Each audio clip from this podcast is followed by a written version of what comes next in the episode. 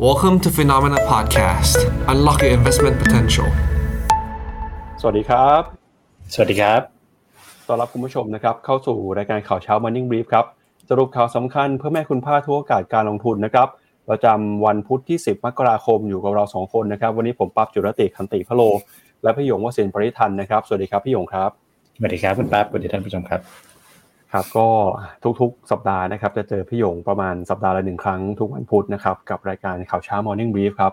พอช่วงวันทำการที่ผ่านมานะครับมีความเคลื่อนไหวที่น่าสนใจเกิดขึ้น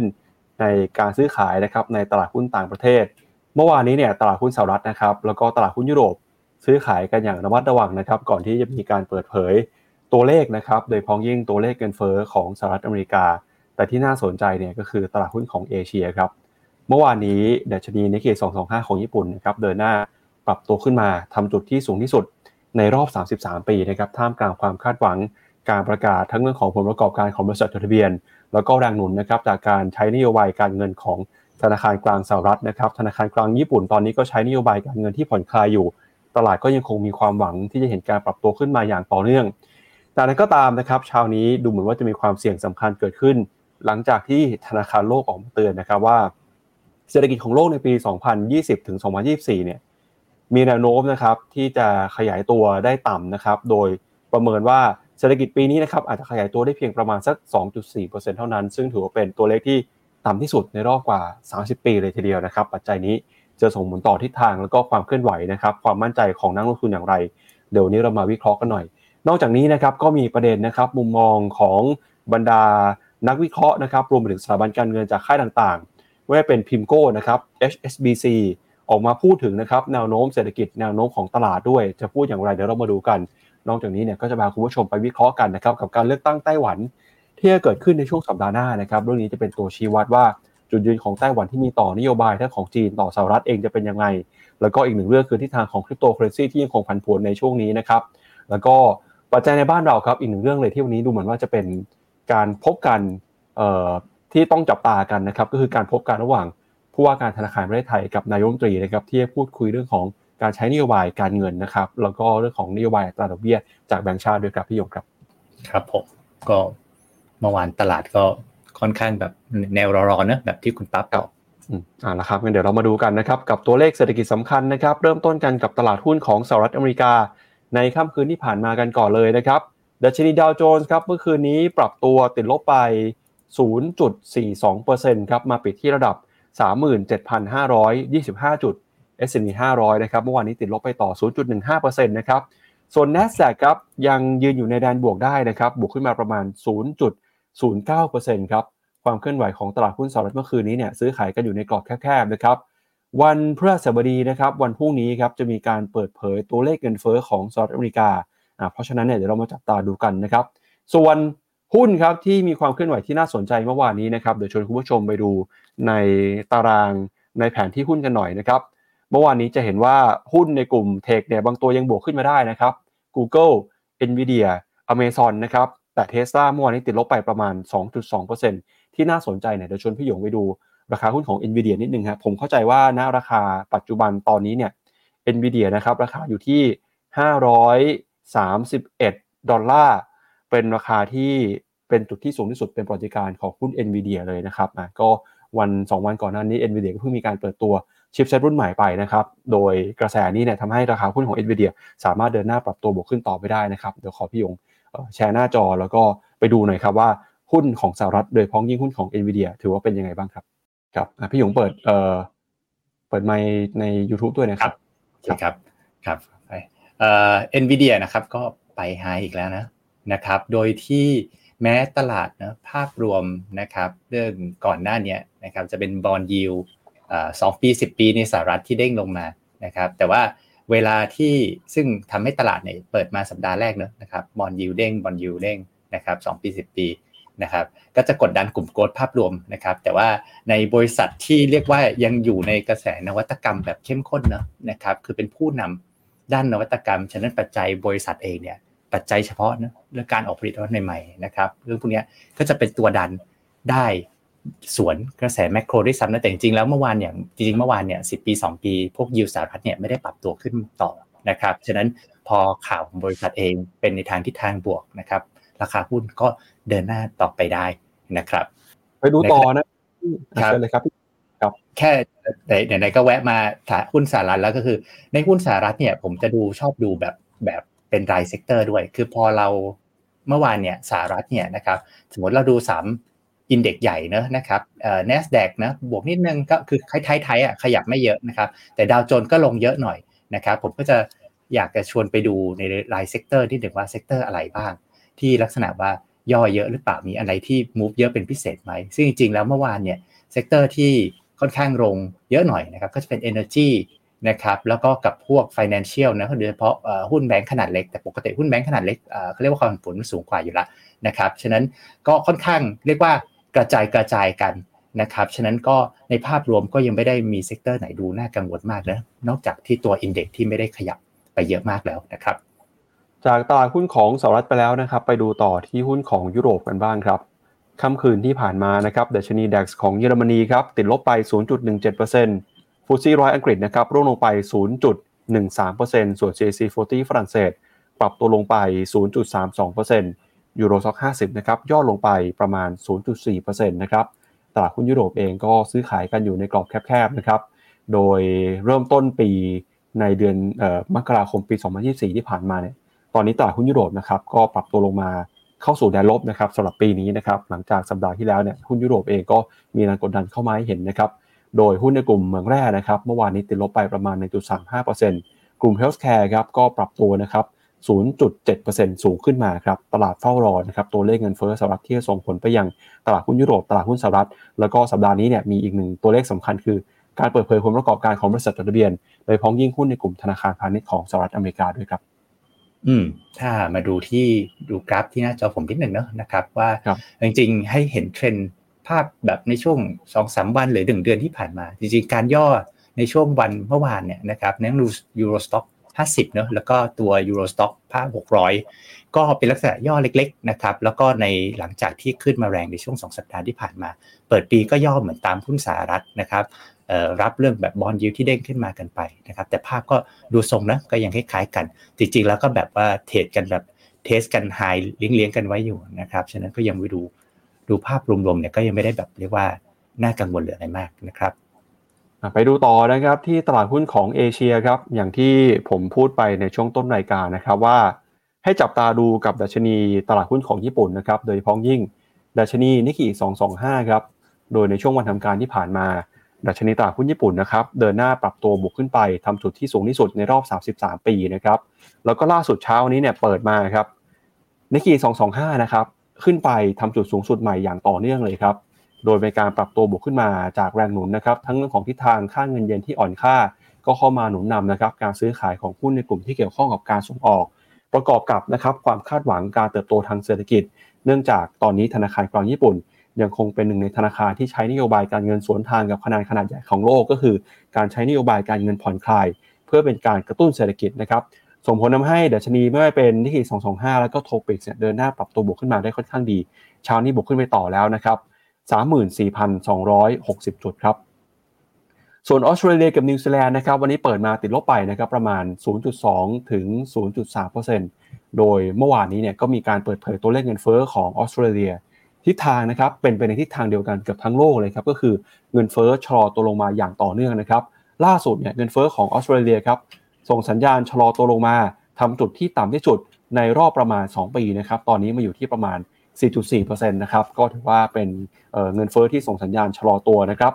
ส่วนตลาดหุ้นจีน ตลาดหุ้นฮ่องกงนะครับ เมื่อวานนี้ปรับตัวบวกขึ้นมาได้เล็กน้อยนะครับ เซี่ยงไฮ้เซินเจิ้นไชน่า A50 บวกขึ้นมาได้ประมาณ 0.2 ถึง 0.3%ทางเซ็งฮ่องกงครับ ปรับตัวบวกขึ้นมา 0.27%นะครับ ช่วงนี้ดัชนีตลาดหุ้นจีนเนี่ย ก็ได้รับแรงกดดันจากความเสี่ยงนะครับ หลังจากที่ มีการยืดล้มลายของจงจือธนาคารเงา Shadow Banking ซึ่งปัจจุบันนี้ก็เข้ามากดดันนะครับบรรยากาศการทุนในภาพรวมของตลาดหุ้นจีน แล้วก็เมื่อวานนี้มีข่าวหนึ่งที่น่าสนใจก็คือ ในธุรกิจเกมของจีนนะครับ b y d a n c e ครับซึ่งเป็นผู้เป็นเจ้าของแพลตฟอร์ม TikTok เนี่ยก็บอกว่าขอยอมแพ้แล้วนะครับในธุรกิจเกมออนไลน์ แล้วก็ในธุรกิจเกมต่างๆ โดยจะมีการขายธุรกิจเกมให้กับ Tencent ซึ่งเป็นเบอร์หนึ่งของตลาดในตอนนี้นะครับอันนี้ก็เป็นทิศทาง ความเคลื่อนไหวนะครับของตลาดหุ้นเอเชีย เพิ่มเติมอีกนิดนึงนะครับ หุ้นไทยครับเมื่อวานนี้ SET Index สุดท้ายเนี่ยติดลบไป 3.5%แรงกดดันก็มาจากประเด็นนะครับเรื่องของความกังวลหุ้นกู้ที่มีความเสี่ยงจะผิดนัดชำระหนี้นะครับแล้วก็บอกปีนี้เนี่ยจะมีหุ้นกู้ที่ครบกำหนดประมาณ 1 ล้านล้านบาทด้วย ก็จะกลายเป็นความเสี่ยงในช่วงต้นปีเลยทีเดียวนะครับที่เราจะเริ่มเห็นราคาหุ้นเนี่ยปรับตัวลงมา ทั้งคนที่เป็นลูกหนี้นะครับโดยพ้องยิ่งหุ้นในกลุ่มรับเหมาก่อสร้าง แล้วก็คนที่เป็นเจ้าหนี้อย่างหุ้นในกลุ่มธนาคารพาณิชย์นะครับ อสปีเกาหลีใต้ติดลบไป 0.6%เพิ่งประมาณสักหนึ่งชั่วโมงที่ผ่านมามีข่าวนะครับว่าเกาหลีใต้เปิดเผยตัวเลขอัตราการว่างงานครับตอนนี้มาอยู่ที่ระดับประมาณ 3.3%ซึ่งถือว่าเป็นอัตราการว่างงานที่สูงที่สุดนะครับในรอบเกือบ 2 ปีเลยทีเดียวหุ้นของอินเดียเมื่อวานนี้บวกขึ้นมาได้ประมาณ 0.1%นะครับแล้วก็เวียดนาม VN30 เมื่อวานนี้ติดลบไป 0.3%นะครับขออภัยคุณผู้ชมนะครับผมพูดเซ็ตอินดี x น่าจะพูดผิดไปฮะ ติดลบไป 3.5 จุดนะครับตกใจนิดนึงครับ ผมพูดเป็นเปอร์เซ็นต์ผมพูดผิดมา2วันแล้วครับพี่โยเมื่อวานนี้ผมก็พูดว่าเออติดลบไป 10 จุด10อะไรอย่างนี้นะฮะขออภัยด้วยครับย้ำอีกครั้งนึงเซ็ตนะครับ ติดลบไป 0.25%ติดลบไป 3.52 จุดครับครับตกใจแล้วเดี๋ยวคิดว่าจะใกล้เจอ circuit breaker กันเลยนะครับก็ญี่ปุ่นนะนะครับ น่าสนใจญี่ปุ่นตรงที่ว่าเออจริงๆก็เป็นตลาดที่ปีนี้ ครึ่งปีแรกเนอะนะครับ เราพอให้ถ้ามีก็ทุกคนผมคิดว่าใครมีก็มีมีกำไรแล้วล่ะนะครับ เป็นตลาดที่เราคิดว่าอยากจะให้ขายออกนะครับลดนะครับ หรือมีสัดส่วนที่น้อยกว่านะครับ ในสถานที่แวะวากันไว้ ถามว่าเพราะอะไรก็คือจริงๆ แต่ว่าเอาเอาเอาเมื่อวานก่อน แท่งเมื่อวานเนี่ยนะครับโมเมนตัมที่ดูว่า โอ้โหดิเคอีไปนิวไฮเลยนะครับ ก็คือว่า มันมีตัวเลขครับที่ออกมาหลายตัวเหมือนกันนะนะครับ ส่วนใหญ่จะเป็นเกียร์ตัวเลขเกี่ยวกับเรื่องของเงินเฟ้อนะครับรวมถึงตัวเลขแรงงานไอ้การขึ้นค่าจ้างนะครับ ที่ออกมาต่ำกว่าที่เคยเป็นอยู่นะครับ แล้วก็ตัวเลขเงินเฟ้อเมื่อวานเนี่ยจริงๆก็ออกมาเรียกว่าอินไลน์อินไลน์นะครับแต่เป็นลักษณะอินไลน์คือตัวถ้าเป็นตัวคอเนี่ยมันลงมาจากเดือนก่อนด้วยนะครับ year on year แล้วก็ตัวเลขที่สำคัญของเขาตัว household spending คือการจับจ่ายเนี่ยก็ออกมาขาไม่ค่อย แข็งแรง คือในฝั่งญี่ปุ่นเนี่ยยังเป็นลักษณะคือ ขอให้ตัวเลขเงินเฟ้ออ่อนๆนะครับ ตัวเลขเศรษฐกิจไม่ตึงมากนะครับ มาทางอ่อนเนี่ยสนับสนุนให้ BOJ ผ่อนคลายหนักๆ อย่างเงี้ยนะครับ ตลาดก็จะค่อนข้างชอบนะครับ ซึ่งเมื่อวานก็ภาพตัวเลขเนี่ยมันยังออกไปเป็นโทนนั้นอยู่นะครับ นั่นคือภาพรวมของญี่ปุ่นนะครับ ครับ ก็ระหว่างนี้นะครับ ขอพี่หยงปรับ เสียงในครับเฮาส์นิดหนึ่งนะครับ มีคุณผู้ชมแจ้งว่าเสียงพี่หยงอาจจะเบาไปสักนิดหนึ่งนะครับ ก็ระหว่างที่พี่หยงปรับนะครับเดี๋ยวผมพาไปดูต่อนะครับ ในฝั่งของสินสินค้าโภคภัณฑ์บ้างครับ ราคาทองคำราคาน้ำมันนะครับ ล่าสุดครับ ราคาทองคำนะครับ ซื้อขายกันอยู่ที่ 2,028 ดอลลาร์ต่อทรอยออนซ์ครับ ราคาทองคำนะครับ มีการปรับตัวบวกขึ้นมาในช่วงเช้านี้นะครับ บวกขึ้นมาเล็กน้อยนะครับ ตลาดก็เฝ้ารอครับกับตัวเลขเงินเฟ้อนะครับ ส่วนราคาน้ำมันครับ ราคาน้ำมันดิบ WTI นะครับอยู่ที่ 72 ดอลลาร์ ราคาน้ำมันดิบเบรนท์นะครับเช้านี้ซื้อขายกันอยู่ที่ 77 ดอลลาร์นะครับ ราคาน้ำมันก็เมื่อคืนนี้นะปรับตัวขึ้นไปต่ออีก2%แล้วสองสามวันวันนี้ราคาน้ำมันขึ้นมาอย่างต่อเนื่องเลยนะครับ สาเหตุที่ทำให้ราคาน้ำมันปรับตัวขึ้นมา เมื่อวานนี้ก็เป็นประเด็นนะครับ เรื่องของความเสี่ยงการขัดแย้งความรุนแรงที่เกิดขึ้น ในตอนออกกลาง แล้วก็รวมไปถึงนะครับนโยบาย ผลิตน้ำมันของกลุ่มโอเปกที่ตอนนี้เนี่ยเริ่มมีความเปลี่ยนแปลงแล้วก็ผันผวนแล้วครับอะครับผมครับ ก็น้ำมันผมคิดว่าปัจจัยเรื่องระยะสั้นก็จะเป็นเรื่องของความวุ่นวายอยู่นะนะครับ จริงๆเมื่อวานในทีมเนี้ยในทีมของเราเนี่ยแล้วก็ได้นั่งคุยกับพี่เจษนั่งหยิบเรื่องน้ำมันมาดูเหมือนกัน ก็จริง ๆ แล้วภาพน้ำมันเนี่ยถ้าอิงจาก EIA เรื่อง supply demand เนี่ยมันเป็นลักษณะของเอ่อ supply ที่กำลังจะ เยอะมากขึ้นนะครับโดยเฉพาะเข้าสู่ช่วงไตรมาสหนึ่งของปีหน้าเนี่ยเอ่อ supply เนี่ยจะมากกว่า demand นะครับครั้งแรกในรอบหลายไตรมาสนะครับในรอบหลายปีที่ผ่านมานะครับฉะนั้นก็ปัจจัยเรื่องความปัจจัยภูมิรัฐศาสตร์ก็จะมาเป็นตัวดันในราคาระยะสั้นนะครับ แต่ว่าในท่าในภาพพื้นฐานแบบทั่วไปเนี่ยนะครับ ก็จะยังไม่ค่อยเฟเวอร์กับพื้นฐานในลักษณะของทิศทางราคาน้ำมันเท่าไหร่นะครับ ก็งั้นเดี๋ยวเรามาดูกันนะครับ ว่าแนวโน้มเศรษฐกิจนะครับ ความน่าสนใจของสินทรัพย์ต่างๆ ทั่วโลกเนี่ยจะเป็นยังไงบ้างนะครับ ก็พาคุณผู้ชมไปดูกันทีละประเด็นนะครับ เริ่มต้นกันกับมุมมองของ World Bank ก่อนฮะแนวโน้มเศรษฐกิจโลกนะครับในช่วงปีนี้เนี่ยล่าสุด World Bank เพิ่งมีการออกเปิดเผยรายงานนะครับ แนวโน้มประมาณการการเติบโตของเศรษฐกิจในปีนี้นะครับ ก็มีทั้งประมาณการปีนี้แล้วก็ประมาณการในช่วง 5 ปี รวมปีนี้ด้วยนะครับ ไปดูทีละตัวกันครับ World Bank ออกมาเปิดเผยนะครับ รายงานแนวโน้มเศรษฐกิจโลก โดยระบุว่าปีนี้ครับ 2024 มีโอกาสที่เศรษฐกิจโลกจะขยายตัวอยู่ในระดับ 2.4%นะครับ โดยเป็นการชะลอตัวลงมา ติดต่อกันเป็นปีที่ 3 แล้ว ก่อนที่ปีหน้าเนี่ยเชื่อว่าจะขยายตัวอยู่ได้ในระดับประมาณสัก 2.7%นะครับ โดยหากไม่นับการที่เศรษฐกิจโลกหดตัวในปี 2020 เนื่องจากการแพร่ระบาดของโควิด -19 นะครับ การขยายตัวของเศรษฐกิจโลกในปีนี้เนี่ยเป็นปีที่เติบโตต่ำที่สุด ตั้งแต่เกิดวิกฤตการณ์การเงิน ในปี 2009 หรือว่าช่วง Hamburger Crisis นั่นเองครับ โดยเศรษฐกิจโลกมีการขยายตัวอยู่ที่ 2.6%ในปี 2023 3%ในปี 2022 หลังจากที่ปี 2021 นะครับมีการขยายตัวได้ถึง 6.2%ซึ่งเป็นการฟื้นตัวจากฐานที่ต่ำของปีก่อนหน้าที่มีการแพร่ระบาดของโควิดครับโดยธนาคารโลกได้ออกมาเตือนว่าในช่วงครึ่งแรกของทศวรรษที่ 2020 นะครับ ซึ่งก็หมายถึงเวลาที่ครอบคลุมระหว่างปี 2020 จนถึงปี 2024 จะเป็นช่วงครึ่งทศวรรษแรกที่มีการขยายตัว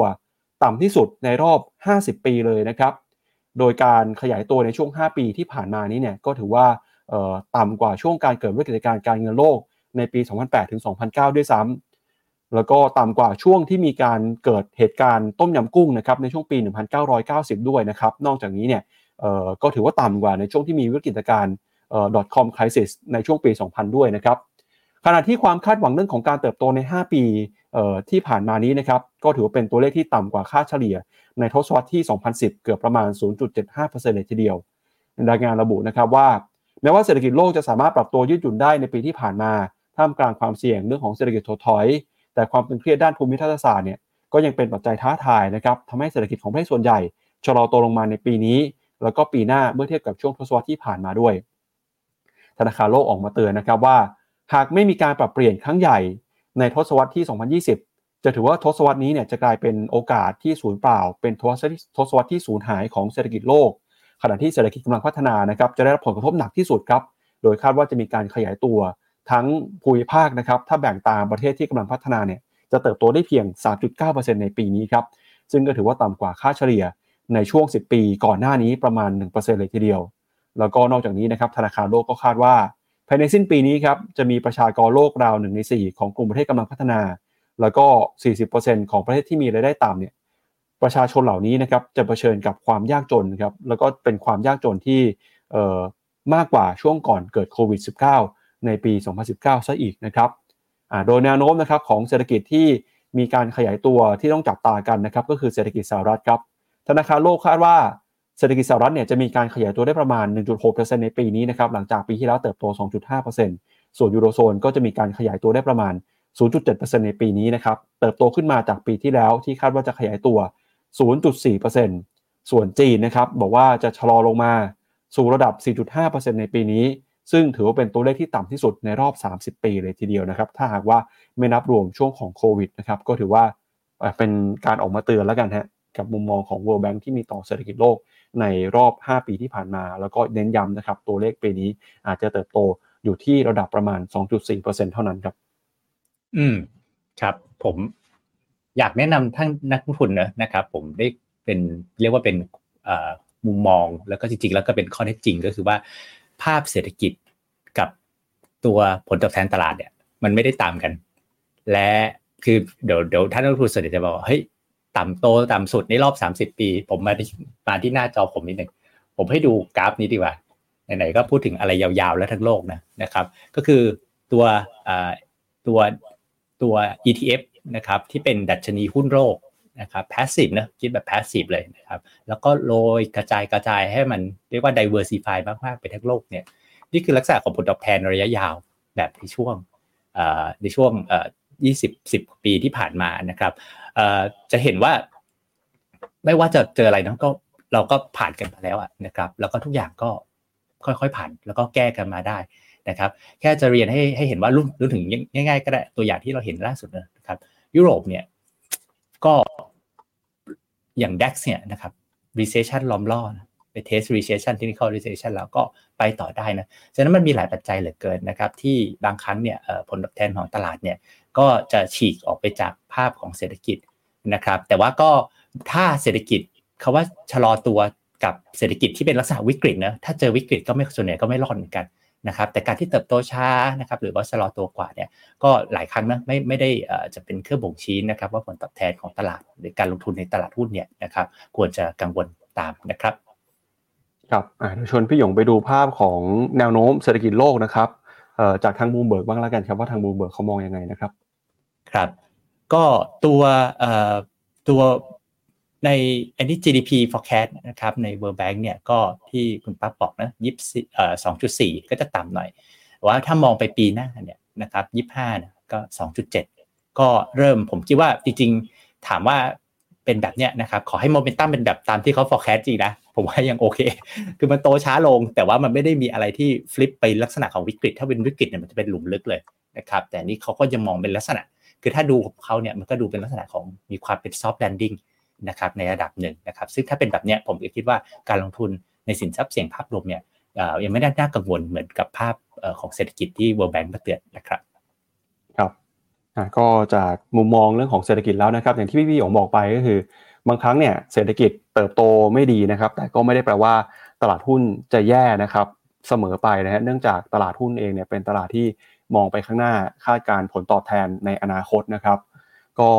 หนึ่งสินทรัพย์ครับที่ปีนี้เนี่ยทาง FINNOMENA เราแนะนำนะครับ แล้วก็อยากให้คุณผู้ชมเอ่อลองพิจารณากันก็คือตราสารหนี้ครับ เดี๋ยวเราไปดูมุมมองของผู้เชี่ยวชาญด้านการลงทุนกันหน่อยนะครับ ว่าเขามีมุมมองต่อทิศทางของตลาดตราสารหนี้แล้วก็สินทรัพย์ต่างๆ เป็นยังไงบ้าง เริ่มต้นกันกับมุมมองของ Pacific Investment Management หรือว่า PIMCO กันก่อนนะครับ PIMCO เขาออกมาบอกว่าให้จับตาดูให้ดีครับกับมุมมองการเติบโตของตลาดตราสารหนี้ในปีนี้นะครับ โดยเขา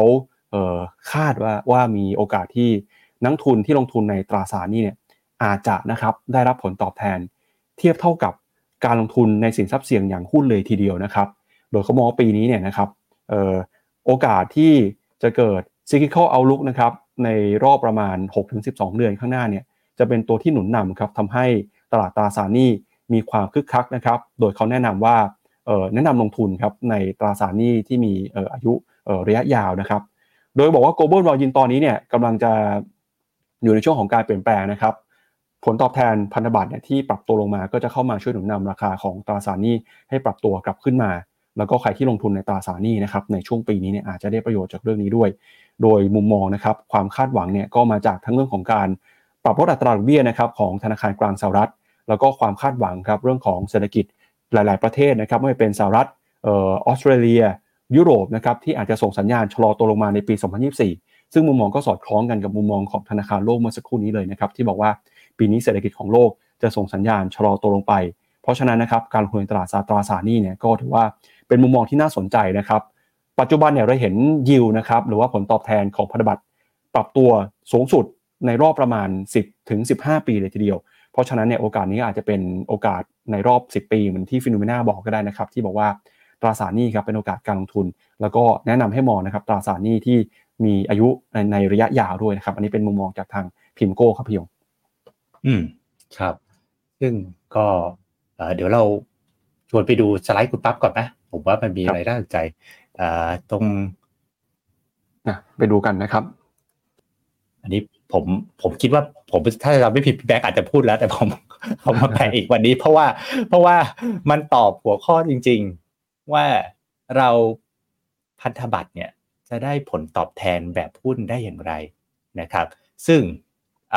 คำว่าพันธบัตรเนี่ยเนี่ยในไซเคิลที่ผ่านมาเนี่ยเวลาเฟดนะครับขึ้นดอกเบี้ย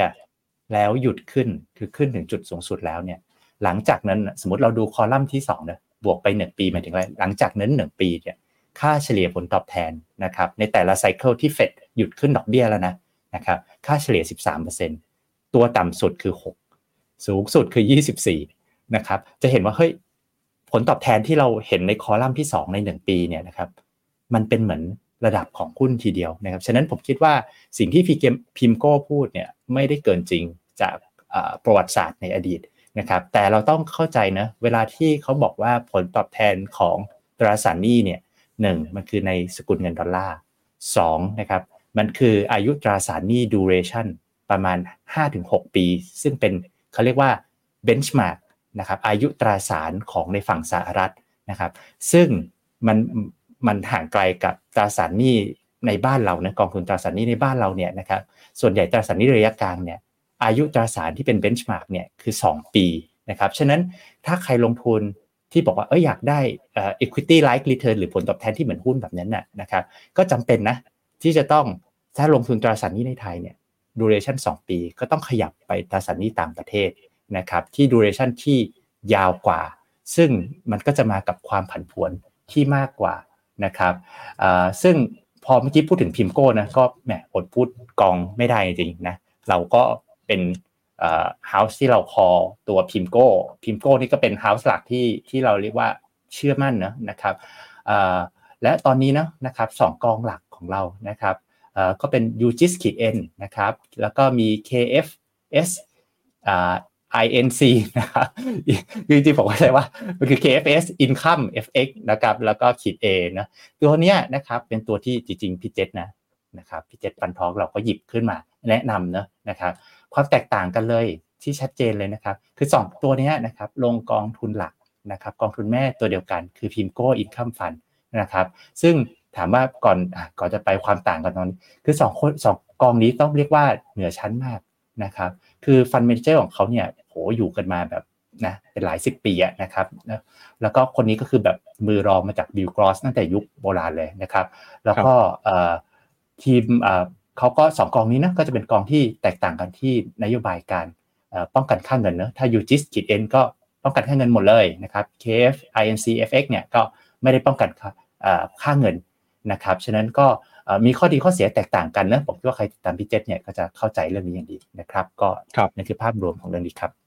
เอาเวลาผมเห็นข่าว PIMCO เขาออกมาพูดเรื่องตราสารหนี้ครับพี่ยงดูเหมือนว่าตลาดนี่จะค่อนข้างฟังเขานะครับ ผมอยากขอความรู้พี่ยงนะทำไม position ของ PIMCO ในตลาดตราสารหนี้มันถึงสำคัญมากเขาเขาเป็นใครฮะในตลาดตราสารหนี้ทำไมมันถึงมีอิทธิพลขนาดนั้นเขาเขาต้องเรียกว่าอย่างนี้ครับ Bill Gross ซึ่งเป็น co เป็น founder ของที่ไม่ที่วันนี้ไม่ได้อยู่บริษัทแล้วนะเขาฉายาว่า Bond King Bond King ก็คือ PIMCO เนี่ยเป็นเจ้าเบอร์หนึ่งของตราสารหนี้ถ้าตราสารหนี้เนี่ยพูดถึงใครเก่งสุดใหญ่สุดทำมานานสุดและทำเฉพาะตราสารหนี้อย่างเดียวนะ ต้อง PIMCO นะครับฉะนั้นมันเป็นอะไรที่เราต้องฟังจริงๆนะครับครับไปดูแนวโน้มหน่อยครับแนวโน้มผลตอบแทนรัฐบาลสหรัฐนะครับอ่าทั้งระยะสั้นแล้วก็ระยะยาวครับสองปีสามปีห้าปีแนวโน้มตอนนี้บอกอะไรกับเราบ้างครับครับ ก็ต้องบอกว่าเราสามสิบปีที่ผ่านมาเราเป็นแนวโน้มดอกเบี้ยขาลง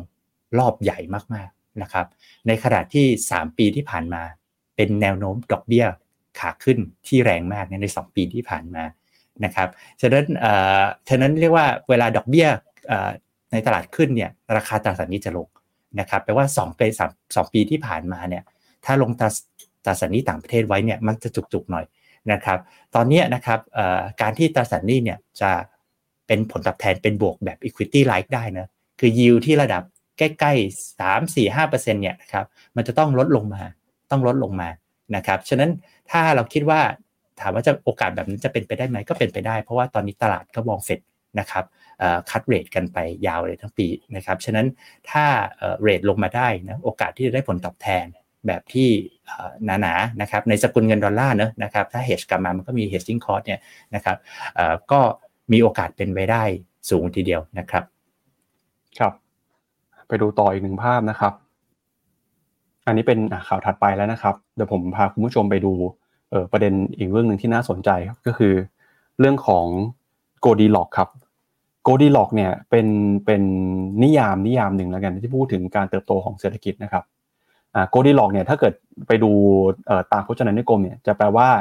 เด็กผู้หญิงผมยาวครับ ซึ่งมันอาจจะไม่ได้มีความหมายมีมีมีถ้าใครมีลูกอ่านนิทานให้ลูกเนี่ยจะเข้าใจเรื่องนี้ มันเป็นนิทานมันเป็นนิทานเด็กครับ มันเป็นนิทานเด็กผมผมผมก็เพิ่งรู้ว่าตอนมีลูกเนี่ยคือแต่ก่อนรู้รู้ในฐานะข่าวเศรษฐกิจเศรษฐศาสตร์เนี่ยเราก็พยายามหานิยามแล้วก็งงนะสุดท้ายแล้วไปนิทานเนี่ยนิทานหนูผมทองเข้าไปในบ้านของหมีครับ มันเป็นนิทานที่ผมอ่านแล้วงงมากเลยคือ คือมันไม่ได้แบบ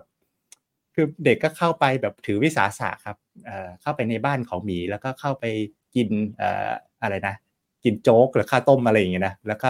ไอ้โจ๊กแล้วก็เขาก็บอกว่าอันนี้อุ่นไปอันนี้ไม่เย็นไปอะไรมันเป็น not too hot not too cold มันเป็นประโยคคำนี้ครับมาจากนิทานภาษาอังกฤษ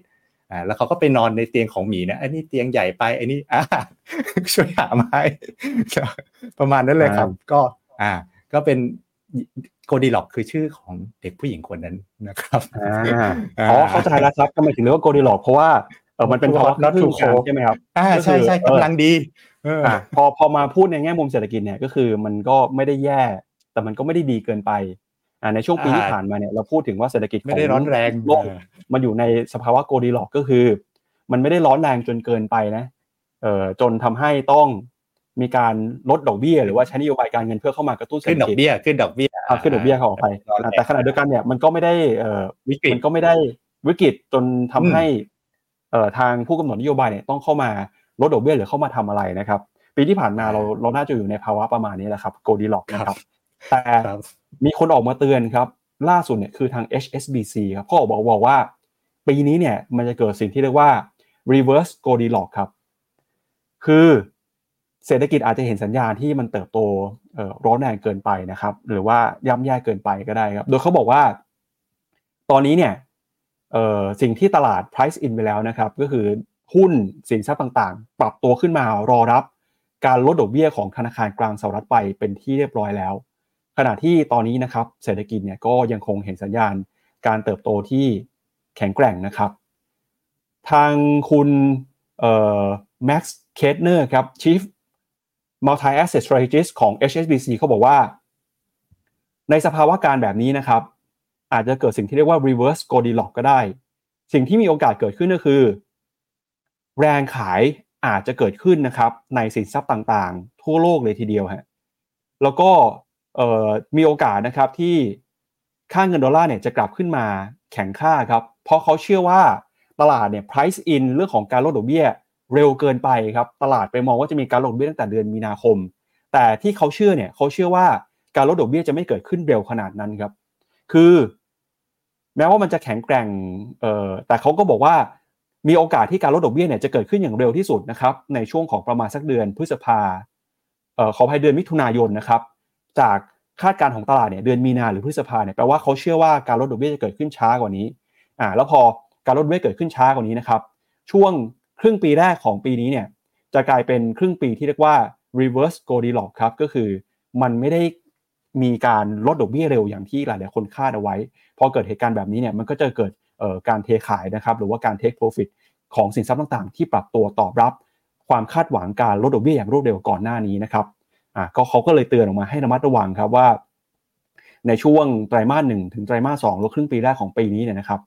อาจจะมีแรงเทขายเกิดขึ้นมาก็ได้ ให้ระมัดระวังการ correction หน่อย โดยเขาเชื่อว่านะครับอัตราดอกเบี้ยเนี่ย ที่มันขึ้นมาอย่างรวดเร็วนะครับ สุดท้ายเนี่ยออตอนลงมันก็อาจจะไม่ได้ลงลงเร็วเหมือนที่ตลาดคาดไว้ อาจจะไม่เป็นเอ่ออาจจะเป็น higher for longer หรือเปล่า อันนี้ผมออตั้งข้อสังเกตเองนะครับ แล้วก็สัญญาณขายเนี่ยก็เขาบอกว่าจะเกิดขึ้นในช่วงของครึ่งปีแรกด้วยเพราะฉะนั้นให้ระมัดระวังกันหน่อยนะครับ reverse Goldilocks ครับอันนี้ก็เพิ่งเคยได้ยินเหมือนกันขอบคุณพี่หยงด้วยที่อธิบายเรื่อง Goldilocks ด้วยนะครับครับก็เพิ่งรู้ตอนมีลูกเนี่ย ครับ ก็เออผมแชร์หน้าจอผมไปผมว่าข่าวนี้ผมน่าน่าสนใจ คือครับคือคือผมเข้าใจมุมเขานะ คือตลาดเนี่ยก็คือจริง ๆ เรื่องเรื่องแบบว่าเฮ้ยมองว่าตลาดมองเยอะไปแล้วก็มองดอลลาร์จะแข็งเนี่ยก็เป็นมุมมองแบบของพี่เจษเหมือนกันนะนะครับครับคือตลาดเนี่ยคือตอนเนี้ยเราก็เห็นว่าใน Fed Watch 2นะนะครับซึ่งเป็นเอ่อไว้ดูมุมมองตลาดว่าตลาดมองนโยบายเอ่อ ไอ้ดอกเบี้ยนะครับในสหรัฐอย่างไร คือมองคัดทุกครั้งเลย ยาวเลยนะเกือบทุกครั้งนะครับแล้วก็ครั้งแรกเนี่ยคือเดือน 3 นะครับ จากที่ทาง SSBC นะนะครับเขาก็บอกว่าถ้ามันไปเดือน 6 เนี่ยแน่นอนเดือน 3 เนี่ยถ้าเขาคิดแบบนั้นเนี่ยเดือน 3 เนี่ย disappoint พอ disappoint เนี่ยจะเป็นแบบภาพที่เขาบอกเลยนะครับฉะนั้นเอ่อถามว่าเป็นไปได้ไหมถ้ามันก็เดี๋ยวไปลุ้นกันวัดกันเดือน3เดือนสามว่าตอนนี้มี room ให้แบบนั้นไหมนะครับ ผมคิดว่าสิ่งภาพ ตอนที่ตลาดเริ่มมองคัดกันยาวๆอย่างเงี้ยในช่วงปลายปีที่แล้วเนี่ย คือในในลักษณะของบอลยูสิบปีสองปีสิบปีเนี่ยนะครับ มันก็ปรับตัวลงมาเร็ว ก็ต้องยอมรับว่าลงมาเร็วนะครับ แล้วก็ถามว่าพอลงมาเร็วเนี่ยพอเวลาตลาดบอลยูลงมาเร็วนะหุ้นก็ดีดขึ้นไปนะครับ แล้วเนี่ยพอพออ่อนนี้เป็นกราฟวีขอไป พอช่วงสัปดาห์ที่ผ่านมาหลังปีใหม่นะมีเด้งขึ้นมาบ้างนะครับอันนี้สิบปีนะครับก็หุ้นก็ correct เหมือนกัน คือหมายถึงว่าตัวเนี้ยมันก็เป็นการ correct เอ่อเป็นเวฟของการ correct อยู่แล้วเล็ก ๆ ในตัวนะครับแต่ถามว่าถามว่า bond yield มันมาไกลไหมกับที่มันขึ้นมา ก็ตอบว่าไกลมากไกลมากเหมือนกัน ฉะนั้นฉะนั้นผมก็เห็นด้วยในมุมมองของเขาแต่ถามว่ามันจะทำให้เกิดการ reverse Goldilocks แล้วก็เป็น เรียกว่า bond yield เด้งไปยาวนะครับหุ้นลงยาวหรือเปล่าอันนี้อาจจะไม่ค่อยเห็นด้วยในมุมนั้นเท่าไหร่นะก็ต้องเรียกว่าคือมันลงมาเร็วก็จริง bond yield ลง แต่ถามว่ามันขึ้นมาไกลแค่ไหนนี่ก็ต้องดูเหมือนกันนะครับครับไปดูสถานการณ์ของตัวเลขทางการเงินของธนาคารกลางสหรัฐหน่อยนะครับ สะท้อนผ่าน balance sheet ครับของเฟดเนี่ยที่ก่อนหน้านี้นะครับใช้นโยบายกระตุ้นเศรษฐกิจมาอย่างต่อเนื่อง แล้วก็ก็จะเห็นว่า spread ระหว่างอัตราดอกเบี้ยเนี่ยกับ reserve balance ก็ มีการปรับตัวขึ้นมาด้วยเช่นกันนะครับเขาบอกว่าตอนนี้ Bank Term Funding Program เนี่ยกำลังขึ้นมาทำจุดสูงสุดใหม่นะครับก็ถ้าหากว่าเฟดมีการดึงการกระตุ้นเศรษฐกิจออกไปเนี่ยแน่นอนว่าจะกระทบกับเศรษฐกิจด้วยเช่นกันนะครับไปดูต่อนะครับ อันนี้เป็นมุมมองของบูมเบิร์กแล้วกันฮะที่บอกว่าเฟดจะมีการลดดอกเบี้ยเมื่อไหร่นะครับส่วนใหญ่ก็คาดการณ์ว่าตอนนี้เนี่ยนักวิเคราะห์มองไปแล้วว่าเดือนมีนาน่าจะมีการลดประมาณ 25 basis point นะครับ บางคนบอกว่าการลดดอกเบี้ยเนี่ยจะลดขึ้นมาอย่างปีนี้อาจจะเห็นถึง 100 ถึง 150 basis point เลยทีเดียวครับ ก็มองเยอะเหมือนกันนะครับ กับการลดดอกเบี้ยในปีนี้แต่อย่างไรก็ตามก็ย้ำเตือนนะ HSBC บอกว่าถ้าเขาไม่ได้ลดเร็วแบบนี้เนี่ยแน่นอนว่าตลาดอาจจะเจอแรงเทขายการปรับฐานอาจจะเกิดขึ้นก็ได้นะครับ อันนี้เป็นมุมมองของทาง Bloomberg Consensus ครับเดี๋ยวชวนพี่หยงไปเปิด Fetch Watch 2หน่อยฮะว่า แล้วในตลาดตอนนี้นะครับ หลังจากที่มีการเปิดเผยตัวเลขการจ้างงานออกมาค่อนข้างแข็งแกร่งนะครับ ตลาดเนี่ยให้น้ำหนักการลดดอกเบี้ย มีความเชื่อมั่นลดลงหรือเปล่า หรือว่าการลดดอกเบี้ยจะเกิดขึ้นในช่วงไหนครับ อืมนะครับ ก็ยังตอนนี้ยังไงก็ยังอยู่ตรงมีนานะแค่ว่า probability หรือความน่าจะเป็นเนี่ย พอ Data Point มันออกมันก็สลับกันเลขมันก็ปรับไปเรื่อยๆนิดหน่อยนะครับ แต่ถามว่าตอนเนี้ยสองในสามนะโอกาสยังลุ้นว่าเฟดจะคัดครั้งแรกในเดือน3นะครับแต่แต่เลขพวกนี้มันดิ้นได้ตลอดเลยนะ โดยเฉพาะนะผมคิดว่ารอดูหลัง เงินเฟอ้อวันพฤหัสนี้นะครับ เพราะว่าอย่างไรก็ตามเนี่ยเรื่องของมุมมองพวกนี้นะครับมันจะปรับไปตามตัวเงินเฟอ้อนะครับ key data point ต่างๆ ที่สำคัญที่ประกาศในในก่อนจะถึงเวลามิ팅นะครับแต่ยังไงเดือนหนึ่งเนี่ยนะไม่มีใครไม่คาดอยู่แล้ว ฉะนั้นถามว่าโอกาส big disappoint ในเดือนหนึ่งเนี่ยมันจะไม่มีนะครับเพราะฉะนั้นมันก็อาจจะพอมีเขาเรียกว่ามีมีมีทางให้พอแบบว่าตลาดเนี่ยยังพอเรียกว่ายังไม่แบบ ยังยังนัวนัวกันไปอยู่ได้นะจนถึงเดือน3เนี่ยอันนี้ก็ต้องระมัดค่อยค่อยไปแบบ reality check ระมัดระวังกันอีกที แต่ระหว่างนี้มันก็จะมี reality check point อย่างที่บอกก็คือเรื่องเงินเฟ้อก็จับตาดูกันไปนะครับครับความเสี่ยงเรื่องหนึ่งที่จะเกิดขึ้นในช่วงสัปดาห์หน้านะครับก็คือเรื่องของการเลือกตั้งในไต้หวันครับไต้หวันเนี่ยถือว่าเป็นประเทศที่มีอิทธิพลด้านเศรษฐกิจนะครับโดยมีเศรษฐกิจเออที่มีขนาดใหญ่นะครับ GDP ในปี 2022 เนี่ยมีมูลค่าประมาณ 760,000 ล้านดอลลาร์สหรัฐเลยทีเดียวครับ เนื่องจากประเทศนี้นะครับมีความสำคัญต่อห่วงโซ่อุปทานการผลิตโลก เพราะว่าเป็นผู้ผลิตชิ้นส่วนเซมิคอนดักเตอร์เจ้าสำคัญของโลกครับมีสัดส่วนการผลิตคิดเป็นมากกว่า 70%ทั่วโลกเลยทีเดียวนะครับแล้วถ้าเกิดไปพิจารณาจากการผลิต chipset ขั้นสูงเนี่ยต้องบอกว่า 90%ของโลกมาจากไต้หวันนะครับสิ่งที่จะเกิดขึ้นในช่วงสัปดาห์หน้าคือการเลือกตั้งประธานธิบดีนะครับแล้วก็มีคำถามแน่นอนเกี่ยวกับเรื่องของความเป็นเอกราชของไต้หวันจากจีน ที่ตอนนี้จีนยังคงอ้างสิทธิเหนือดินแดนของไต้หวันนะครับแล้วก็กลายเป็นความตึงเครียดนำไปสู่การกระทบกระทั่งกัน ระหว่างไต้หวันที่มีรัฐบาลจีนเนี่ยออมองว่าเป็นคู่ขัดแย้ง แล้วก็ไต้หวันก็ไปขอความช่วยเหลือนะครับพยายามเอาสหรัฐมาคัดค้านอำนาจอยู่ในพื้นที่ตรงนี้นะครับทำให้การเลือกตั้งเนี่ยถือว่าถูกจับตาอย่างใกล้ชิดจากนานาประเทศครับภาพที่คุณผู้ชมเห็นคือประธานาธิบดีไช่อิงเหวินนะครับซึ่งปัจจุบันเนี่ยเป็นประธานธิบดี แล้วก็จะครบวาระ ในการดำรงตำแหน่งไม่สามารถลงชิงตำแหน่งผู้นำของไต้หวันต่อได้อีกแล้วนะครับ ได้ออกมาเตือนประชาชนว่าจีนเนี่ยกำลังเผยแพร่ข้อมูลบิดเบือนบนโลกออนไลน์ เพื่อแย่งชิงคะแนนจากตัวเต็งอย่างรองประธานาธิบดีของไต้หวันนะครับ คุณไลชิงเต๋อจากพรรค DPP ครับซึ่งเป็นพรรครัฐบาล แล้วก็เป็นคนที่จีนมองว่าเป็นบุคคลที่ต้องการจะแบ่งแยกดินแดน ขณะที่คู่แข่งของออคุณไลชิงเต๋อเนี่ยก็แสดงจุดยืนนะครับที่อ่อนกว่า คือ เอ็นเอียงมาทางจีนมากกว่านะครับ โดยที่ผ่านมาครับอเมริกาเนี่ยถือว่าเป็นหนึ่งในพันธมิตรต้นๆของไต้หวันเลยนะครับ ขณะที่จีนเองก็ได้เพิ่มกิจกรรมทางทะเลในทะเลจีนใต้ ซึ่งประธานาธิบดีโจไบเดนนะครับก็ให้คำมั่นสัญญาว่าจะปกป้องไต้หวันหากถูกจีนลุกราน ขณะที่อดีตประธานาธิบดีของสหรัฐคือคุณทรัมป์นะครับก็มีจุดยืนที่ยังคุมเครือไม่ชัดเจนในเรื่องของไต้หวันนะครับ อย่างไรก็ตามครับนักวิเคราะห์บางส่วนเนี่ยก็แสดงความกังวลว่า ความตึงเครียดระหว่างจีนกับไต้หวัน อาจจะลุกลามขึ้นมากลายเป็นสงครามก็ได้ ถ้าหากว่าตัวแทนจากพรรค DPP ได้รับชัยชนะนะครับ โดยตอนนี้นะครับ ประชาชนจำนวนหนึ่งนะครับ ถึงขนาดกังวลนะครับว่าจะเกิดสงครามขึ้นจริง ถ้าหากว่าความตึงเครียดเพิ่มมากขึ้น โดยมีการเตรียมความพร้อมนะครับมีการสรรหาบรรดาอุปกรณ์ที่จะดำรงชีพนะครับถ้าหากเกิดเหตุการณ์ความไม่แน่นอน เพราะว่าตอนนี้เนี่ยคนทั่วโลกครับเริ่ม มีความไม่มั่นใจแล้ว คิดว่าอะไรมันก็เกิดขึ้นได้ หลังจากที่เห็นสงครามในรอบปี 2 ปีที่ผ่านมา ทั้งสงครามระหว่างรัสเซียกับยูเครน สงครามระหว่างอิสราเอลนะครับกับกลุ่มฮามาสเนี่ยใครจะไปคิดครับว่าในยุค modern society นะครับจะมีสงครามเกิดขึ้นอีก เพราะฉะนั้นเนี่ยคนไต้หวันก็มีบทเรียนแล้วครับว่า อะไรก็เกิดขึ้นได้นะครับ ก็เลยมีการเตรียมความพร้อมครับแล้วก็มีความตื่นตัวพอสมควรนะครับในการเลือกตั้ง ประธานธิบดีไต้หวันนะครับที่กำลังจะเกิดขึ้นในช่วงสัปดาห์หน้านะครับที่เราจะเห็นกันว่าสุดท้ายแล้ว นโยบายด้านการต่างประเทศของไต้หวันนะครับ จะเปลี่ยนแปลงไปแค่ไหน แล้วก็ความขัดแย้งกับจีนเนี่ยจะคู่กลุ่นเพิ่มเติมมากขึ้นหรือเปล่านะครับ จับตากันให้ดีกับการเลือกตั้งของไต้หวันนะครับ ที่เราจะติดตามกันอย่างต่อเนื่องเลยนะครับ จะเกิดขึ้นวันเสาร์นี้แล้วนะครับ 13 มกราคมนี้ครับพี่หยงอืมครับ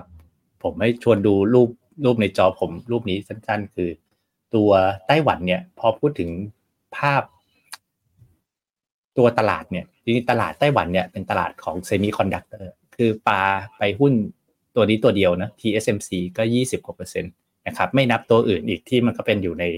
เกี่ยวข้องกับธุรกิจเซมิคอนดักเตอร์นะครับจะต้องถามว่าดูถ้าเราดูอย่าง TSMC เลยนะนะครับซึ่งจริงกราฟกับ TSMC กับตัวตัวไทย X เนี่ยตัวไต้หวันตัวดัชนีมันมันเหมือนกันนะครับมันหน้าตาคล้ายๆกัน ถามว่าตลาดเนี่ยกังวลในเรื่องของเรื่องของจีนจะอะไรลุกลามอะไรในมุมนั้น ผู้เล่นเอาเอาไปว่าผู้เล่นนักลงทุนนะนักเก็งกำไรนักลงทุนทั้งหลายตลาดเนี่ยดูเหมือนราคาไม่ได้สะท้อนความกังวลสิ่งนั้นอยู่นะครับแต่ถามว่าถ้าเรื่องนั้นมันเป็นมันเป็นเรื่องใหญ่นะ ถ้ามันถ้ามันมีแบบการลุกลานกันแบบอะไรอย่างนั้นจริงนะครับ ผมคิดว่ามันก็ Impact แน่นอน แต่ถามว่าความกังวลณตอนนี้กับในตลาดเนี่ยนะครับยังยังยังไม่ได้ price in ในในสิ่งเหล่านั้นมากเท่าไหร่นะครับ ครับ ก็อะเดี๋ยวเราไปรู้จักตัวเต็งคนที่จะมีโอกาสได้รับตำแหน่งประธานาธิบดีของไต้หวันหน่อยฮะคือคุณวิลเลียมไลชิงเตอร์นะครับคนที่ยืนอยู่ด้านซ้ายของเอ่อพระดีชัยอิงเหวินคนนี้เนี่ยนะครับ ก็คุณไลชิงเต๋อคนนี้นะครับ เป็นตัวเก่งครับจากพรรคประชาธิปไตยก้าวหน้านะครับหรือว่าพรรครัฐบาลในปัจจุบันครับ ปัจจุบันอายุ 64 ปีนะครับ มีจุดยืนชัดเจนเลยคือ เรื่องของการพิทักษ์สถานะปกครองตนเองของไต้หวัน แล้วก็ตอนนี้เนี่ยเขาถูก หนังสือพิมพ์ของรัฐบาลจีนนะครับ Global Times เรียกร้องให้รัฐบาลจีนดำเนินคดีกับเขาด้วยนะครับ ภายใต้กฎหมายปราบปรามการแบ่งแยกดินแดน ช่วงที่ผ่านมานะครับที่เขาทำงานกับคุณไช่อิงเหวินเนี่ยตั้งแต่ปี 2017 ถึง 2019 ก็ทุกคนจับตามองครับว่าเขาเนี่ยจะเป็นผู้ที่ออกมาผลักดันเอกราชของไต้หวันนะครับ โดยถือว่าเป็นคนที่มีการศึกษาน่าสนใจนะครับ จบการศึกษาทางด้านการแพทย์จากมหาวิทยาลัยฮาร์วาร์ดครับแล้วก็เคยเป็นแพทย์เฉพาะทางด้านไตด้วย ก่อนจะผันตัวเข้ามาเป็นข้าราชการนะครับในช่วงทศวรรษที่ 1990 นะครับเป็นสสในเมืองไถหนานทางตอนใต้ แล้วก็ชนะเลือกตั้งนะครับเป็นนายกเทศมนตรีของเมือง ก่อนที่จะค่อยๆ ขยับขึ้นมานะครับเขาหาเสียงมาโดยต่อเลยครับว่า นโยบายของเขาคือไต้หวันหวังจะเป็นเพื่อนกับจีนนะครับซึ่งเคยให้สัมภาษณ์กับบูมเบิร์กบอกว่าไต้หวันเนี่ยไม่ต้องต้องการจะเป็นศัตรูกับจีน แต่เราสามารถเป็นเพื่อนกันได้ แล้วก็อยากเห็นจีนนะครับมีประชาธิปไตย แล้วก็เสรีภาพเหมือนไต้หวันนะครับ ซึ่งแน่นอนว่าคำพูดแบบนี้เนี่ยเป็นการสร้างความโกรธเคืองให้กับรัฐบาลจีน แล้วก็ทำให้ถูกมองนะครับ ว่าคุณวิลเลียมไลชิงเตอร์เนี่ยเป็นตัวปัญหานะครับที่นำไปสู่การแบ่งแยกดินแดนปกครองตนเองของไต้หวันในที่สุดครับพี่ยงครับครับก็จากไต้หวันไปแล้วนะครับ ก็เดี๋ยวพาไปดูกันอีกหนึ่งประเด็นที่น่าสนใจนะครับก็คือ เรื่องของบิตคอยน์แล้วก็คริปโตเคอเรนซีหน่อยนะฮะ ในช่วงค่ำคืนที่ผ่านมาครับราคาคริปโตเคอเรนซีเนี่ยมีความผันผวนมากนะครับหนึ่งในสาเหตุสำคัญก็คือการปล่อยข่าวลือครับ ล่าสุดนะครับบัญชี X หรือว่า Twitter ของ ก.ล.ต. สหรัฐเนี่ยมีคนออกมาโพสต์ข้อความในเชิงสนับสนุนนะครับ บอกว่า ทาง ก.ล.ต. เนี่ยอนุญาตให้มีการจัดตั้ง Bitcoin ETF แล้วนะครับทำให้ทาง ก.ล.ต. ของสหรัฐต้องออกมาแถลงในที่สุดนะครับ บอกว่าตอนช่วงที่ผ่านมาเนี่ย Twitter ของ ก.ล.ต. ครับถูกคนไม่หวังดี เข้าไปแฮ็กข้อมูลครับแล้วก็ไปโพสต์ข่าวในข่าวที่เป็นข่าวเท็จด้วยนะครับ บอกว่าทาง ก.ล.ต. ได้มีการอนุมัติการจัดตั้งกองทุนสปอร์ตบิตคอย ETF แล้วทำให้ในช่วงที่มีข่าวมาเนี่ยราคาบิตคอยน์ก็ปรับตัวขึ้นไปฮะก่อนที่สุดท้ายแล้วเนี่ยทางกรตจะออกมาแก้ข่าวนะครับ บอกว่าไม่เป็นความจริงแต่อย่างใด ตอนนี้ไม่มีการอนุมัติ Bitcoin ETF นะครับแล้วก็ออกมาบอกด้วยว่าจะดำเนินคดีกับคนที่เข้าไปแฮ็กบัญชีของกรอตนะครับก็ถือว่าเป็นความเคลื่อนไหวนะครับที่ค่อนข้างผันผวนเลยทีเดียว ในช่วงที่มีข่าวเนี่ยก็คือราคาบิตคอยพุ่งขึ้นไปแต่ประมาณสัก 47,000 ดอลลาร์ต่อ1บิตคอยเลยทีเดียว เป็นราคาที่สูงที่สุดในรอบเกือบ 1 ปีนะครับแต่หลังจากที่ทางกรอตออกมาแก้ไขเนี่ยราคาบิตคอยก็ปรับตัวลงไป อย่างไรก็ตามนะครับมีคนเชื่อครับอย่างทาง Standard Charter ออกมาบอกว่า ถ้าหากว่า กรตอของสหรัฐอนุมัตินะครับให้บิตคอยผ่านในการซื้อขายผ่านกองทุน ETF ได้จริงเนี่ยราคาบิตคอยมีโอกาสจะพุ่งขึ้นไป แต่ระดับ 2 0 0 0 0 0 ดอลลาร์ต่อ1บิตคอยเลยทีเดียวนะครับ อันนี้ก็เป็นการคาดการณ์ครับ อาจจะจริงหรือไม่จริงก็ได้ แต่ช่วงนี้คือกระแสการเก็งกำไรบิตคอยเริ่มกลับเข้ามาให้เห็นอีกแล้วครับพี่ยงอืม ครับ ก็นอกจากเรื่องนี้ก็จะมีเรื่อง halving เนาะเดือนสี่ที่รออยู่ก็ก็เป็นข่าวดีที่เตรียมเหมือนกันนะครับ ครับ ไปดูราคาของ เอ่อบิตคอยน์หน่อยฮะอันนี้ก็เป็นราคาคริปโตเคอเรนซีนะครับก็คือช่วงที่มีคนไปแฮ็กข้อความเนี่ยโอ้โหตอนนั้นเท่าไหร่ฮะสี่หมื่นหกพันแปดร้อยพุ่งขึ้นมาเป็นเกือบเกือบจะสี่หมื่นแปดนะครับ แล้วพอแป๊บเดียวฮะมีคนออกมาบอกว่าเนี่ย fake news นะครับราคานี้ร่วงลงไปจากสี่หมื่นแปดลงมาเหลือสี่หมื่นห้าครับก็เรียกได้ว่าโอ้โหผันผวนมากนะครับ ใครที่ลงทุนในคริปโตเคอเรนซีก็ต้องระวังหน่อยฮะอย่าเชื่อข่าวหรือขนาดเอ่อทวิตเตอร์ ก.ล.ต. ยังโดนแฮ็กเลยนะครับ แปลว่าคนที่เก่งอะไรบิตคอยน์เนี่ยมีความสามารถเยอะจริงๆนะต้องระมัดระวังกันเยอะจริงๆ ช่วงที่ผ่านมาผมก็เคยเห็นใน YouTube หลาย ๆ ช่องของบ้านเรานะครับ พี่หยงที่มีข่าวโดนแฮ็กแล้วพอโดนแฮ็กเนี่ยเขาเปลี่ยนเปลี่ยนหน้าตาเปลี่ยนหัวข้อเปลี่ยนชื่อไปเป็นแบบบิตคอยน์คริปโตเคอเรนซี Ethereum อะไรอย่างนี้เลยนะครับ เออใช่ครับอืมก็ต้องระมัดระวังด้วยนะครับครับวงการนี้ต้อง เรามาระวังกันนะฮะครับอ่าเดี๋ยวชวนพี่หยงอ่านคอมเมนต์คุณผู้ชมเช้านี้กันหน่อยครับก่อนที่ไปดูข่าวเรื่องของนายกกับผู้ว่าแบงค์ชาติวันนี้จะเจอกันนะครับ จะคุยเรื่องอะไรกันบ้าง เดี๋ยวไปดูไปดูคอมเมนต์กันก่อนครับ ได้ครับ สวัสดีทุกท่านนะครับ คุณชาวา สวัสดีคุณซีเอสวัสดีคุณยามเหงาเนะคุณอุฟุคุณสมชัยนะครับ เดี๋ยวผมที่เห็นคอมเมนต์อะสวัสดีคุณวีวิน เวียดนามเกาหลีมันนี้ถั่ววันนี้ได้ไหมผมคิดว่าได้ทั้งคู่นะครับ แต่ถ้าถามผมนะผมจะเลือกอันไหน ผมก็คิดว่าผมก็จะให้ให้ภาษีกับเวียดนามมากกว่าก็ว่ามันก็ยังขึ้นน้อยมากนะครับถ้าเทียบกับเกาหลีเกาหลีก็ก็มีเด้งมาแรงแล้วก็ยอดเคยคิดว่าเรื่องไซเคิลเซมิคอนเขายังไม่จบนะเวียดนามนะครับก็ได้ทั้งคู่นะครับ ผมคิดว่าคุณก็คุณเฟด คุณลูกสาวคนเล็กถามว่าเฟดมีมีเฟดบอสติกพูดนะครับ แต่ก็ไม่ได้อิมแพคตลาดมากนะครับ ว่าเมื่อบอกว่าเฟดยังต้องไทยๆหน่อยนะครับ ค่าเงินเยนอะมาดูกันนะครับคุณราชนะครับค่าเงินเยนก็จริงๆก็อ่อนมานิดนึงนะครับเมื่อวานอ่อนมานิดหนึ่งไม่ได้เยอะเทียบกับถ้าเทียบกับหุ้นที่เด้งไป นี่ยนะครับเอ่อก็ดูเหมือนว่าไม่อาจจะไม่ได้ drive โดยตัวเย็นมากเท่าไหร่ แต่ว่าที่น่าสนใจคือตัว 10 year JGB ครับ ก็คือพันธบัตร 10 ปีของญี่ปุ่นนะครับ เมื่อวานก็ลงมาแรงอยู่นะครับ อันนี้เขาเป็นซึ่งมันก็จะสะท้อนไอ้เรื่องข่าวที่เกี่ยวกับเงินเฟอ้อทั้งหลายนะครับ ที่ออกมาค่อนข้างในโทนที่ว่าเอ่อซอฟนะครับ ฉะนั้นก็ดันราคาดันหุ้นจีหุ้นญี่ปุ่นไปได้ครับ ครับครับผมประมาณนี้ครับผมครับครับไปดูกันครับวันนี้เนี่ยจะมีจะมีการพบกันของผู้ว่าแบงค์ชาติ แล้วก็ท่านนายกนะครับ แล้วก็รัฐมนตรีว่าการกระทรวงการคลังด้วยครับเป็นที่จับตาเพราะว่าเกิดขึ้นนะครับหลังจากที่เกิดประเด็นร้อนแรงครับในช่วงสุดสัปดาห์ที่ผ่านมา ที่มีคนมาเปิดประเด็นเนี่ยก็คือพี่หนุ่มเมืองจันนะครับ ออกมาบอกว่าตั้งข้อสังเกตครับว่าทำไมเศรษฐกิจไม่ดีแต่ธุรกิจธนาคารพาณิชย์ถึงทำกำไรได้อย่างมหาศาลเลยนะครับหลังจากที่ มีคนเปิดประเด็นแล้วเนี่ยสังคมก็วิพากษ์วิจารณ์กันนะครับ จนท่านนายกนะครับคุณเศรษฐาทวีสินเนี่ยก็ออกมาพูดเรื่องนี้ด้วยเช่นกัน เป็นการทวิตข้อความผ่าน Twitter นะครับออกมาบอกว่า จากการที่แบงก์ชาติขึ้นดอกเบี้ย ทั้งทั้งที่เงินเฟ้อติดลบติดต่อกันหลาย ๆ เดือนนะครับไม่เป็นผลดีต่อเศรษฐกิจเลย แล้วก็ยังมีผลกระทบต่อประชาชนที่มีรายได้น้อยแล้วก็ SME อีกด้วย จึงอยากให้กระทรวงพาณิชย์แล้วก็กระทรวงที่เกี่ยวข้อง เข้าไปดูราคาสินค้าเกษตรบางชนิดให้เหมาะสม เพราะว่าอาจจะต่ำไปก็ได้ แล้วก็หวังว่าแบงก์ชาติจะช่วยดูแลประชาชนไม่ขึ้นดอกเบี้ยส่วนทางกับเงินเฟ้อนะครับ พอออกมาพูดแบบนี้ครับ ก็มีมุมมองนะครับที่แตกต่างกันมีคนเข้ามาแสดงความคิดเห็นนะครับ จนนำไปสู่การเปิดเผยของออท่านนายกบอกว่า วันนี้ครับได้มีการนัดผู้ว่าการธนาคารแห่งประเทศไทยเข้ามาพูดคุยนะครับ โดยที่ผ่านมาเนี่ยแม้ว่าทางรัฐบาลยืนยันนะครับ ว่ารัฐบาลไม่ได้มีความขัดแย้งในการทำงานร่วมกันกับแบงก์ชาติ แต่ก็ยังคงมีข่าวครับ อันนี้ผมอ้างอิงจากทางกรุงเทพธุรกิจนะครับเขาบอกว่ายังคงมีข่าวการปลดผู้ว่าการธนาคารแห่งประเทศไทยออกมาเป็นระยะระยะหลังจากที่มีประเด็นนะครับ แล้วก็มีความเห็นขัดแย้งกันใน 3 เรื่อง กรุงเทพธุรกิจเขาก็บอกว่า ความขัดแย้งกัน 3 เรื่องนี้มีเรื่องอะไรบ้างเรื่องที่1ก็คือเรื่องของการแจกเงินดิจิตอลครับแบงก์ชาติออกมาค้านนะครับ บอกว่าไม่ควรแจกเป็นการทั่วไปในขณะที่ช่วงแรกรัฐบาลเนี่ยมีนโยบายแจกเงินให้คนไทยอายุ 16 ปีขึ้นไปนะครับ โดยจะใช้งบประมาณประมาณ5แสนล้านบาท เรื่องที่ 2 ที่เป็นความขัดแย้งกันก็คือเรื่องของการปรับขึ้นอัตราดอกเบี้ยนโยบายครับรัฐบาลเห็นว่าอัตราเงินเฟ้อของไทยมีทิศทางลดลงตั้งแต่ช่วงครึ่งปีหลังนะครับของปี 665 ที่ผ่านมา ขณะที่กรงงครับกับมีมติปรับขึ้นอัตราดอกเบี้ยนโยบายนะครับจนมาอยู่ที่ 2.5%เมื่อที่ 27 กันยายนนะครับแล้วก็การประชุมกรงงในช่วงปลายปีเนี่ยก็ยังคงดอกเบี้ยอยู่ที่ 2.5%ต่อไปนะครับขณะที่รัฐบาลบอกว่าเงินเฟ้อลงมาแล้วเนี่ยความจำเป็นในการใช้ดอกเบี้ยสูงอาจจะไม่มีขนาดนั้น แล้วก็เรื่องที่3ครับ ก็คือกรงงนะครับมีมติปรับลดตัวเลขเป็นมุมมองครับเอาลุก GDP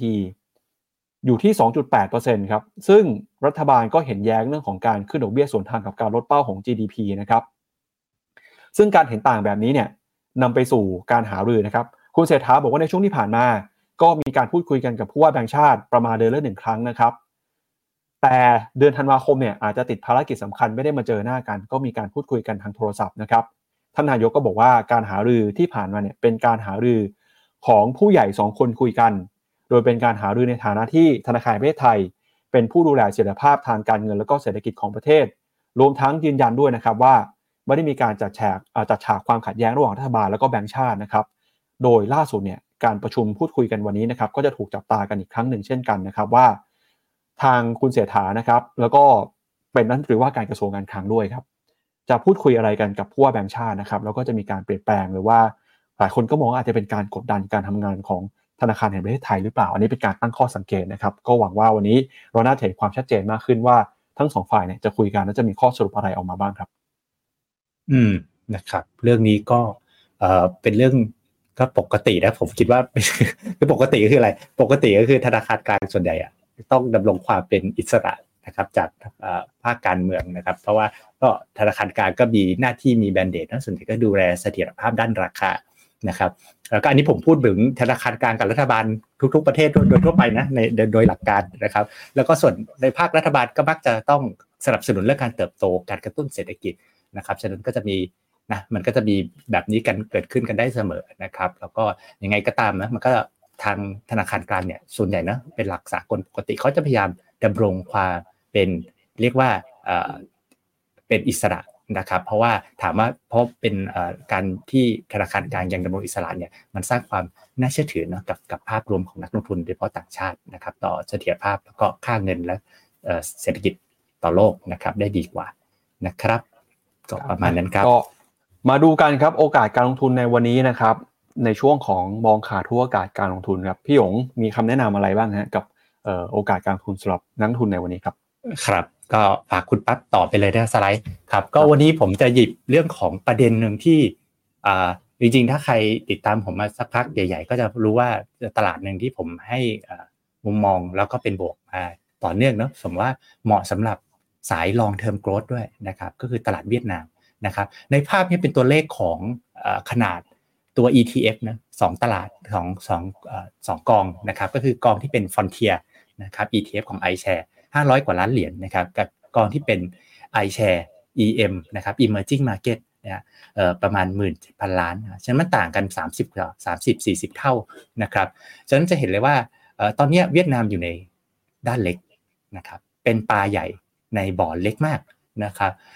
เรายังลุ้นว่าเวียดนามจะได้กระโดดไปเป็น ปลาเล็กแต่บ่อใหญ่ขึ้นเยอะเลยนะครับและจริงๆบ่อมันไม่ได้ใหญ่แค่นี้อันนี้ผมหยิบแค่ proxy ตัวแทนของกองทุนสองกองมา เพราะว่าในช่วงหน้าที่และหน้าถัดไปนะครับในช่วงปลายปีที่แล้วเนี่ยนะครับไตรมาสสี่เนี่ยนะครับมันเป็นข่าวข่าวหนึ่ง ซึ่งจริง ๆ ก็ผมคิดว่าถ้าใครติดตามลงทุนเวียดนามมาสักพักเนี่ยก็คงอาจจะรู้สึกชินชากับข่าวนี้นะครับว่าเวียดนามเนี่ยนะครับจะอัปเกรดเป็น emerging market นะครับก็หมายถึงจะเข้าว เข้าสู่เป็นตลาด emerging นะครับอัปเกรดโดย MSCI หรือ FTSE นะครับซึ่งทำให้จะมีฟันโฟเนี่ยเข้ามาอีกมากมายนะครับและทำให้สามารถกองทุนใหญ่ๆ สามารถลงทุนในเวียดนามได้นะครับซึ่งแต่ว่ารอบนี้คนที่มาพูดเนี่ยเป็นตั้งเป้าเนี่ยก็คือเป็นแชร์แมนของทางหน่วยงานกำกับ ก็คือเทียบกับบ้านเราก็คือกรอตนะครับซึ่งเขาเนี่ยเวียดนามจำเป็นนะนะครับต้องมีการอัปเกรดเรื่องกฎเกณฑ์หลาย ๆ อย่างนะครับเเพื่อให้เรียกว่า เพื่อให้ comply กับการอัปเกรดนะครับขึ้นไปเป็น emerging market คราวนี้เขาตั้งเป้าชัดแล้วนะครับว่าปี 2025 ที่ผ่านมาก็ต้องยอมรับว่าดีเลย์ขึ้นมาเรื่อยๆ แต่ถามว่ามี progress เรื่องการอัปเกรด เช่น trading system นะครับมีการออกกฎหมายบางอย่างเพื่อเตรียมเรื่อง NVDR รับรองไว้ไหมก็เริ่มมีการเคลื่อนไหวมีความคืบหน้าขึ้นเรื่อยๆนะครับ ซึ่งณวันนี้นะครับในหน้าถัดไปนะครับ ถามว่าเวียดนามนะถ้ามี prospect ของการอัปเกรดนะซึ่งจะเป็นคาตาลิสที่ใหญ่มากนะครับณวันนี้เวียดนามเนี่ยเทรดอยู่ PE ประมาณ 8-9 เท่า แล้วแต่ว่าดูดัชนีไหน ถ้า VN 30เป็นตัวที่เราคิดว่าน่าจะเป็น proxy ที่ดีกว่าคือ 8 เท่า และ 8 เท่าของเวียดนามเนี่ยนะครับ PE 8 เท่าเนี่ยนะครับตอนเนี้ยอยู่ที่ประมาณ 5%ไทย คือดูในขอบล่างมากๆนะครับของในอดีตนะครับ10 ปีย้อนหลังของตัวเขาเองนะ แล้วถามว่า 8 เท่าเนี่ยนะครับหลุด แทบจะหลุดกรอบขอบล่าง 5 เป็นเปอร์เซนต์ไทยเนี่ยถามว่าตลาดไหนที่หลุดบ้าง ก็มีฮั่งเส็งอ่าหลุดไปละนะครับฮั่งเส็งก็ 8 เท่า แต่สมมติเราเปรียบเทียบทั้งในเชิง valuation แบบนี้นะครับ เวียดนามกับฮั่งเส็งเนี่ยถ้าในเชิง long term นะสำหรับสาย long term ผมคิดว่าตอบได้ไม่ยากว่าควรจะไปตลาดไหนนะครับว่าเวียดนามเนี่ยน่าจะเป็นแชมเปี้ยนนะเพราะว่าเรื่องโครงสร้างพื้นฐานประชากร urbanization เนี่ยผมไม่ได้หยิบมาพูดเพราะว่าคิดว่าอาจจะเคยได้ยินพูดกันเยอะแล้วนะครับแต่วันนี้หยิบเรื่อง catalyst ที่